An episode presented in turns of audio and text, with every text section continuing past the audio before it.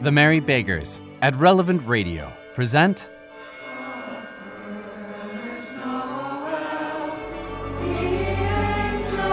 Episode 11 Scrooge's Sister.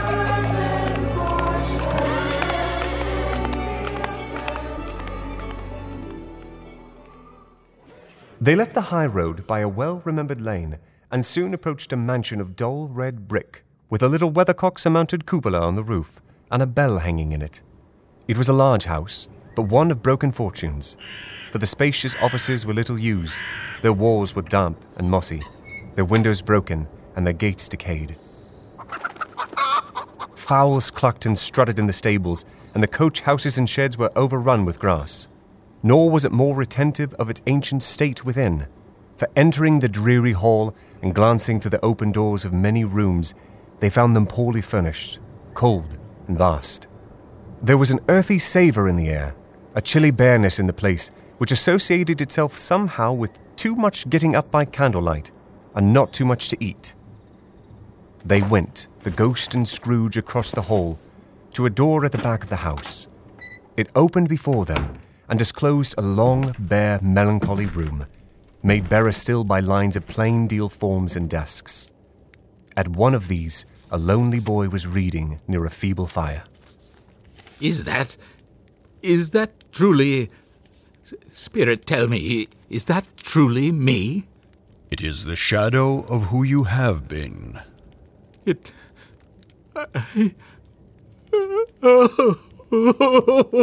Scrooge sat down upon a form and wept to see his poor forgotten self as he used to be.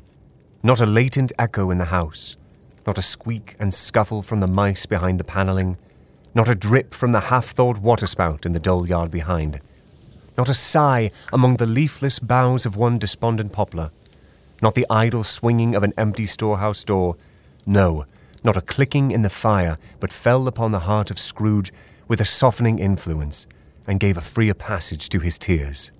Look. The spirit touched him on the arm and pointed to his younger self, intent upon his reading. Suddenly, a man in foreign garments, wonderfully real and distinct to look at, stood outside the window, with an axe stuck in his belt and leading by the bridle an ass laden with wood. Why, it's Ali Baba. It's dear old honest Ali Baba, yes. To hear Scrooge expending all the earnestness of his nature on such subjects, leaping fully formed from the pages of his books in a most extraordinary voice between laughing and crying, and to see his heightened and excited face would have been a surprise to his business friends in the city, indeed. There's the parrot. Oh, poor Robinson Crusoe. There goes Friday running for his life to the little creek. Then, with a rapidity of transition very foreign to his usual character, he said, in pity for his former self, Poor boy. and cried again. I wish. But it's too late now. What is the matter? Nothing, nothing. Eh? Well, there was a boy singing a Christmas carol at my door last night. I should have liked to have given him something, that's all. Let us see another Christmas. The ghost smiled thoughtfully and waved its hand.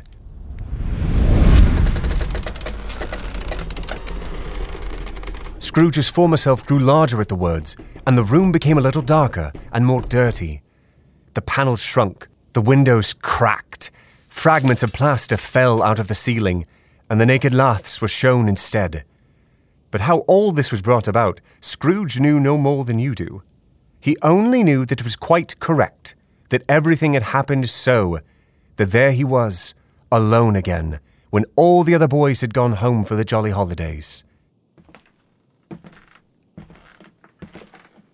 He was not reading now, but walking up and down despairingly. Scrooge looked at the ghost, and with a mournful shaking of his head, glanced anxiously towards the door. Dear brother, I have come to bring you home, dear brother, to bring you home, home, home. Home, little Fan. Yes, home for good and all, home forever and ever. Father's so much kinder than he used to be. That home's like heaven. He spoke so gently to me one dear night when I was going to bed that I was not afraid to ask him once more if he might come home. And he said, Yes, you should, and sent me in a coach to bring you. and you're to be a man, and are never to come back here. But first, we're to be together all the Christmas long and have the merriest time in all the world. You are quite a woman, little Fan. Fan? Oh. She clapped her hands and laughed, and tried to touch his head, but being too little, laughed again and stood on tiptoe to embrace him. Then she began to drag him in her childish eagerness towards the door, and he, nothing loath to go, accompanied her. Bring down Master Scrooge's box there. In the hall appeared the schoolmaster himself, who glared on Master Scrooge with a ferocious condescension, and threw him into a dreadful state of mind by shaking hands with him. Come now. We must toast you before you leave us, young Master Scrooge.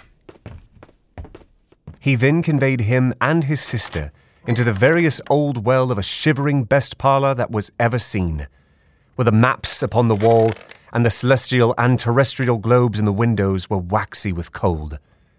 Here he produced a decanter of curiously light wine and a block of curiously heavy cake, and administered instalments of those dainties to the young people. Drink up, Master Scrooge. It is Christmas. Thank you, sir. Very great, thank you, sir.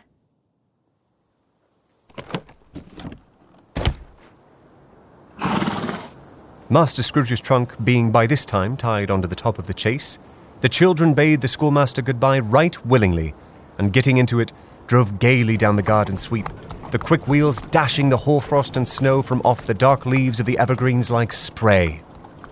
Always a delicate creature, whom a breath might have withered. But she had a large heart. So she had. You're right. I will not gainsay it, Spirit. God forbid. She died a woman, and had, as I think, children. One child. True. Your nephew.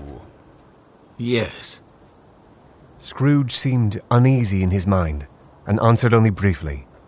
His brow furrowed at the thought of his nephew Fred's Christmas greeting earlier that day, wishing that he could have said a kinder word to him.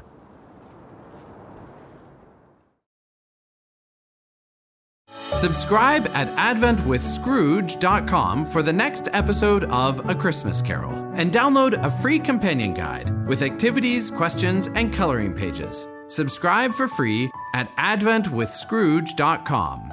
AdventWithScrooge.com.